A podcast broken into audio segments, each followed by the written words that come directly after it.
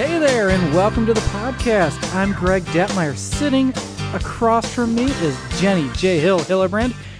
She's dusting the mic off, and since we are sitting here talking to each other about school related stuff, this is the Instructional Coaching Corner podcast. Jenny, last time we talked, it was snowing. Today, it's we should almost be set up outside. it is gorgeous out. It is beautiful. How you doing? Good. Yeah, I definitely. I love how you said dusting the dusting the microphones off. It's been a while. It was it was literally dusting the Yeah. microphones off. I actually listened to our last pad podcast just so you know we could remember what we were talking about because it's been so long. And I brought up how we were supposed to have like 15 inches of snow by whatever date. I thought, wow, that was that was a while ago. So we're glad to be back. I'm glad to be back. Yeah, because in in live time it is May seventh. Although the snow for us here in Iowa really stopped like two, Two weeks, weeks ago. ago. so it was pretty crazy Yeah. winter. Yeah. Um, Jenny, so last time you said you were listening to our podcast, and I know at the end of it, I said, "Hey, stay tuned. We're going to be releasing some more podcasts breaking down this guided reading stuff. We're Yeah. not going to be doing that at this time. Can you tell us why?" I can. So we uh we're we're in the process of starting a literacy. We have a literacy team going and we are in the process of looking at some new reading curriculum and we have some really really good things brewing. Really good things uh happening and starting. And so knowing that we really want to give our listeners the best information on guided reading, uh, we decided to kind of take a step back from that this year, and we are going to jump in with that at the very beginning of next year. Reason being, uh, there's a couple trainings that we're going to go through this summer that really are going to break down um, what guided reading is. And the last time we had talked about the different components of guided reading, and these uh, trainings that we're going to go through are really going to break down some of those components as well. And so, just so that we can make sure that we have the most knowledge that we can and provide the best information we can, we decided to kind of hold off on those um, progression podcasts on guided reading. But what we are going to do is we're going to Because if we didn't, we'd probably have to re-record we may have to, yes. to redo it because we'd have all this knowledge and then we'd listen to the our past selves from a few months ago and be like, "What was wrong with us? We didn't know what we were talking We about." may have to say, okay, so everything we told you from the last three podcasts, strike that, delete that from your memory, and here's all the new good information. because so, we're going to be learning from a person, right. and currently we've just educated ourselves from books. Yes, which a lot of knowledge has come from those books. And I feel like we could do a great job of giving you all the information. Um, but I think sometimes our reality of what we're reading and how we implement that in our classrooms can sometimes be different than what we would hear coming from the presenter who actually wrote the book. And so I'm excited for that opportunity that we're just going to hear firsthand um, the things that we've done well through our own book study learning and things that maybe we need to tweak just a little bit to make it even better. So we want to make it even better for you the first time instead of having to come back and try to uh, adjust and make changes. So really, it's like a public service. We don't want to waste anyone's time by listening to us ramble about what Greg read in a book because we know his comprehension level. Yeah. We want to wait till we have been officially trained or just uh, acquire a little more knowledge. Yeah. So what are we doing today? Just going to hang out here, no. look at these kids out there playing on the playground, look at the sun. We could go. I see somebody sunbathing over there. They're actually laying on the ground just Oh, yep. sunbathing. Yeah. I think Um, that kid fell. well, hopefully there's an adult out there to help. So actually what we're going to do today is kind of we talked a little bit about it last time, not a, not a ton. Um, but the first thing that we did in thinking about a new reading series was kind of going back to what does it mean to be a teacher of reading? Greg, how would you answer that question? So in your years of teaching, how have you been a teacher of reading? It's a good question, Jenny. It's a deep question. It's a hard one to answer. I would say the big thing to me, and I don't know if this is what you're trying to fish from me, because it looks like you're trying to get me to say a certain answer. And I'm sitting here noteless, and you have a book and a bunch of papers over there. Ladies and gentlemen, the I- roles have changed. That they have turned. I finally asked Deer in the GD. headlights look right I here. finally asked him a question that he doesn't know how to respond to. I, I feel that we need to know our readers as readers as opposed to just a number. Yep. So how would be a big shift in the way that I've done it in the past and how I would go back and redo it. hmm So when I thought of myself as a teacher, a teacher of reading, I would have answered that question, and I would still answer that question as to teach re- to be a teacher of reading. I knew what level my students were at, and I was making sure that my students were accurately and fluently reading at the various text levels with 90% or 94% accuracy. Um, I would say that I was a teacher of reading with whole group, that I followed my series. And this week they told me to teach vowel teams, and this week they told me to teach this. So I was a teacher of reading, but I was a teacher of reading based off of what curriculums were telling me to do, and also with that level that you were talking about.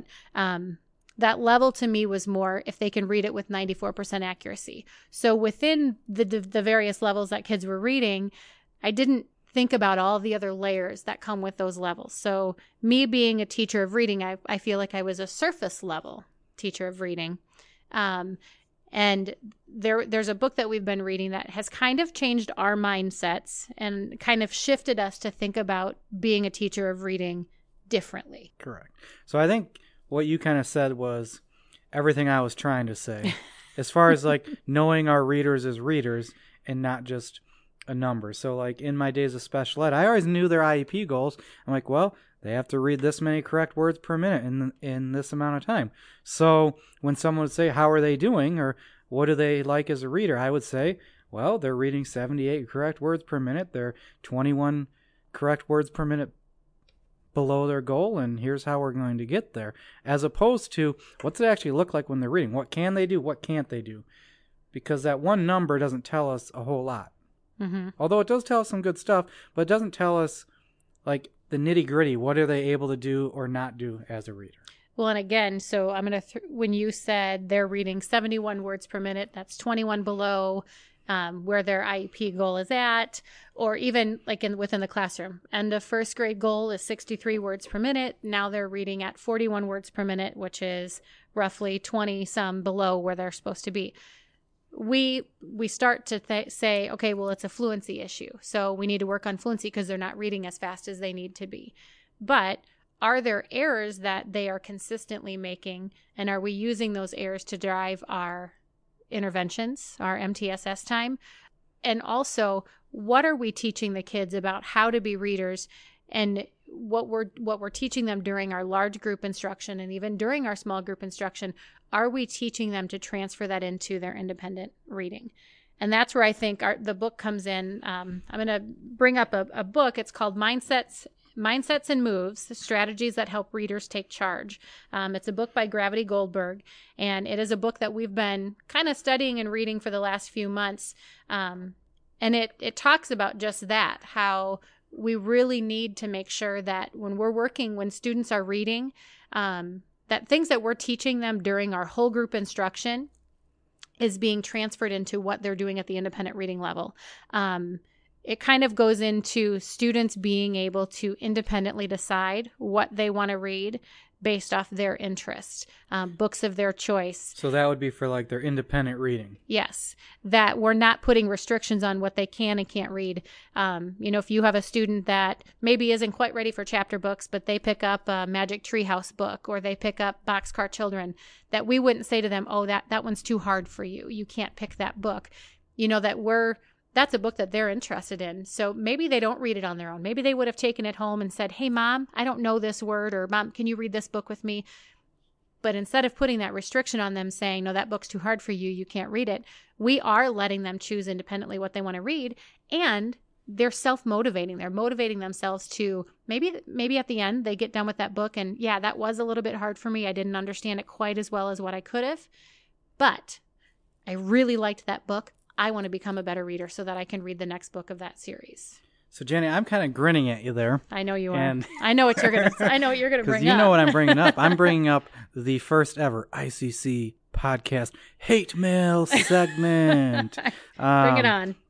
AR accelerated accelerated reader kind of puts those limitations on kids. It does. As far as it's it's a program where it says you read between this and this, you take quizzes, depending how you do with that, you move up to the next level. You can only read yellow dot books. Correct. Now, I have always said education, there is no cookie cutter approach. hmm So I know there's kids who have been super motivated by AR. Right. That that's what in first or second grade they just started consuming books because they they were all about those points. They were all about advancing to the next level. It worked for them. There are kids it doesn't work for. Yep. My Hannah, she it's it's been a hindrance for her because the books she wants to read are just outside her level, and sometimes she can read them and sometimes she can't. But it kind of stifles it a little bit. It stifles that passion to I'm I'm curious about this. I want to read about this, but yet some arbitrary number or dot on the book is saying you can't read that. hmm Where that could be the book that hooks them to becoming a reader. Right. And go back to that question of becoming a teacher of reading.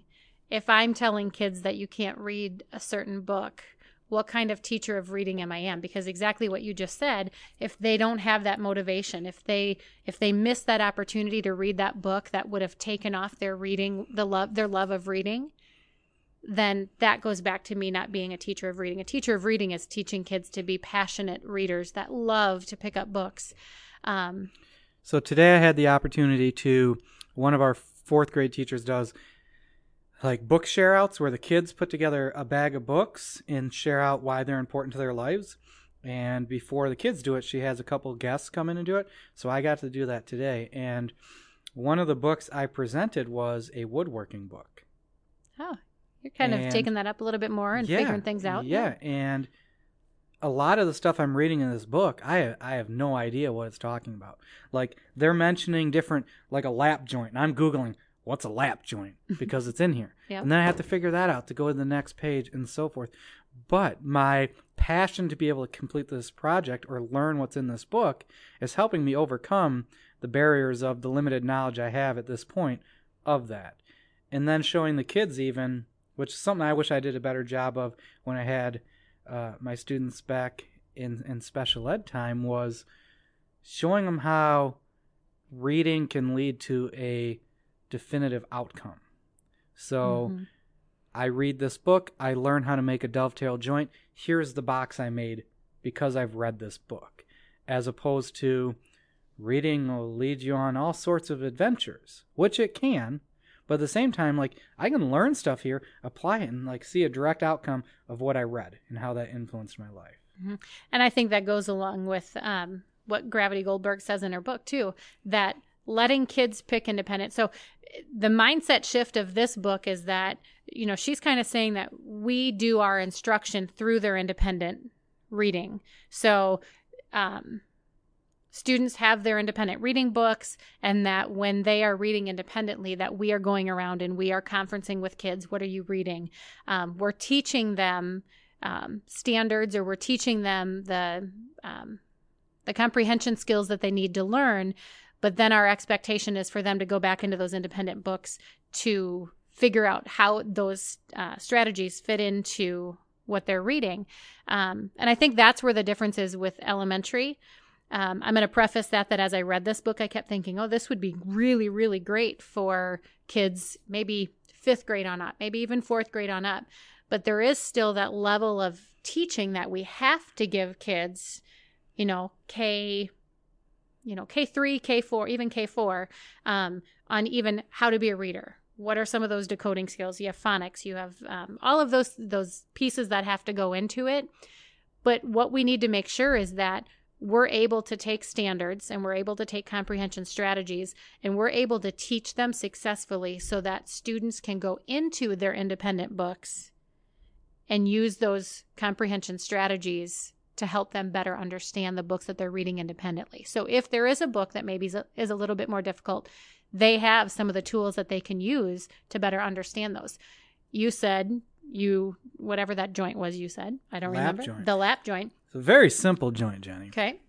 Let me indulge you. Awesome. So you would basically take a the end of a piece of board Okay. and cut half of it off. All right. So you kind of make an L, remove an L from the end of the board. 90 degree angle. Yep, Right. and then do that with the other one, and then they lay on top each other. okay. You'd use it for like a picture frame. Okay. Oh yeah, and I'm I just did a terrible job explaining, but yeah.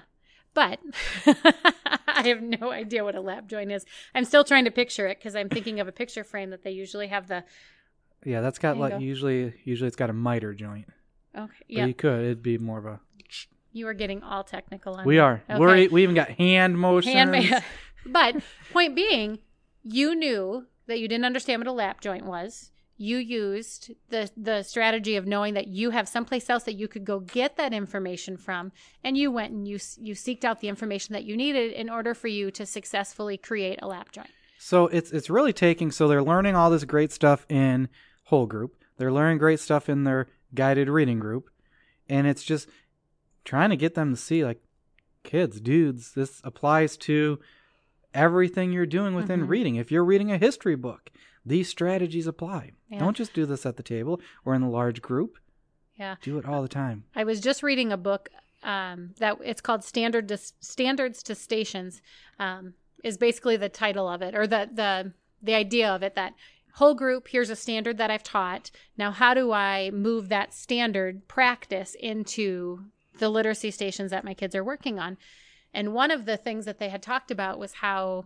Um, you know, we have such a, well, we're teaching reading, so we need to only do reading now. We can't bring in math. Or now we're teaching writer's workshop, so we can only work on our writer's workshop things. Or now is science, we're only working on science. And in this book, it really talks about that open thinking of, okay, so if in science right now I am doing materials in motion, that's my theme for science.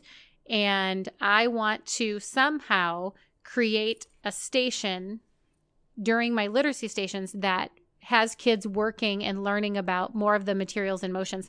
So she gave the idea of you get extra books uh, from the local library that fit whatever your science learning is during your science time.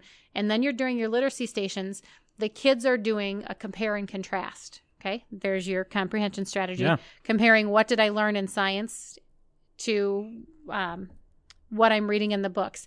She said to you could do a board that says what I already know or things we might learn. So as they find things about materials and motions in these books during your literacy stations, they're putting those up on those boards on the the chart. And then when it comes time for science, when you're introducing a new vocabulary, you're introducing a new um, activity that the kids are going to do, it sparks those kids to say, "Hey, I read about that in another book." So it again is just getting kids to realize that the knowledge that I learn in in during guided reading or whole group reading isn't just confined to that time.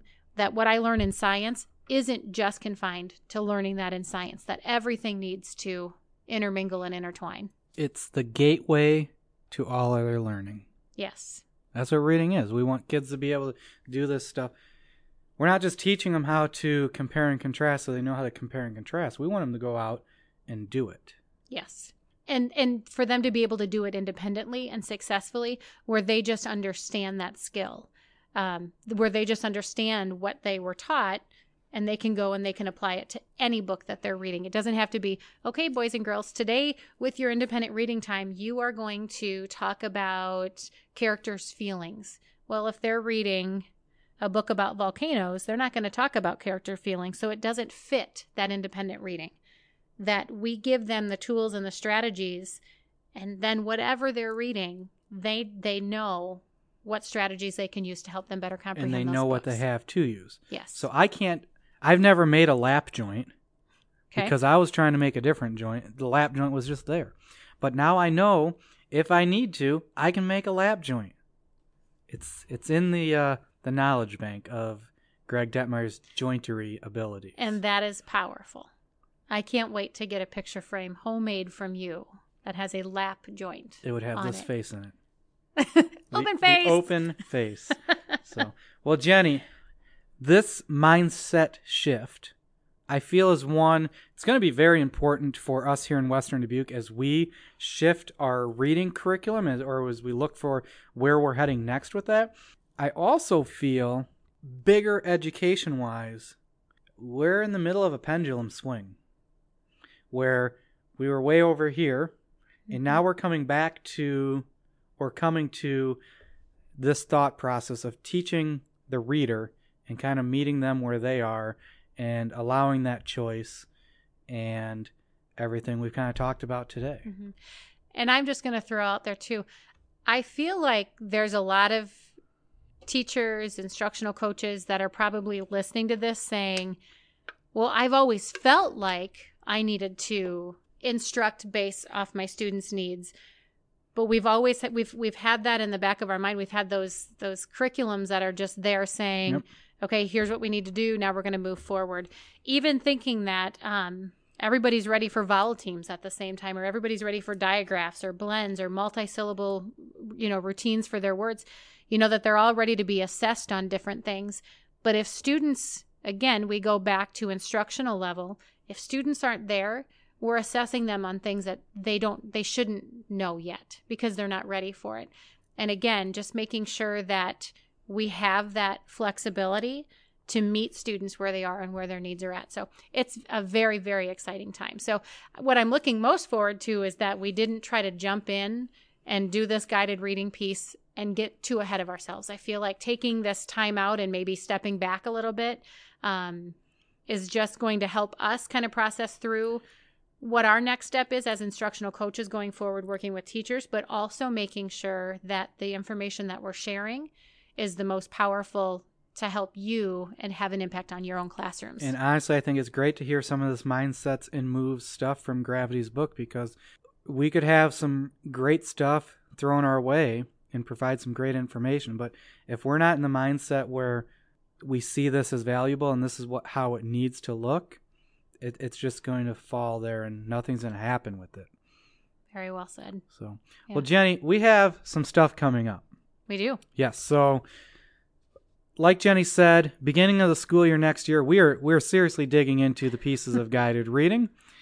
Unless we come back on and say, "Hey, we're still not educated enough on this. we're learning more." But um, my bet is early on next school year, you're going to be getting those, and that'll be a great time hmm as you launch into guided reading lessons. Also, Jenny, we are going to KPEC again this year. We are well. Well, not Okay. we, I. Greg So- gets to uh, carry the carry the load again. Yeah, so last year it was awesome. We had a chance to uh, sit down and podcast with the keynote speakers at KPEC, which is a conference put on by Keystone in Dubuque, Iowa. It's pretty legit. I It would is. encourage It's a great anyone to come. Maybe come say hi to myself. And sitting in for Jenny will be Kelly Simon again. She did that last year. Thank goodness for Kelly. yeah, so I think he's sweating a little bit on the forehead there. Me, I know. Getting- I always she- get nervous that she's just gonna like jump in and it. take over. She she does a great job. Come say hi. I have no one's gonna say hi now. That's just me. though. People be like, if Jenny was there, we'd come say hi. But Yeah. we're not for you. So um, come to that. That's a good time. We also have a website www.iccpodcast.com. Completely redid the thing. it It looks great. looks really neat. You did a great job on. it. looks like a setting it up. professional website. Pretty It cool is. stuff. Totally legit. leave us some listener mail there too. Maybe you're like, God, Greg, I hate you for bringing up AR. Yeah, hallelujah for bringing up AR.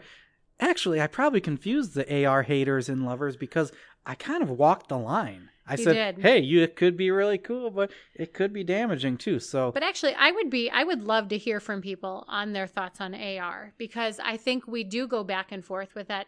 Yes, it's good. No, it's not. Yes, it's good. No, it's not. So it would be very interesting to get some feedback So- on that. Dropping the F bombs. Screw you. Follow us on Facebook or Twitter as well. ICC underscore podcast for Twitter and Instructional Coaching Corner on Facebook. We would love to connect with you there. Anything else, Jenny? I think we're good. All right. As we leave, ask yourself what one thing could I do tomorrow that will make me a better version of myself? Then wake up and do it. Because greatness isn't achieved by a single step, but instead a series of small, intentional steps. That was a little rusty, and I went off, off memory there. That was close enough. That was close It's enough. been a while. Hey, Regardless, go be awesome.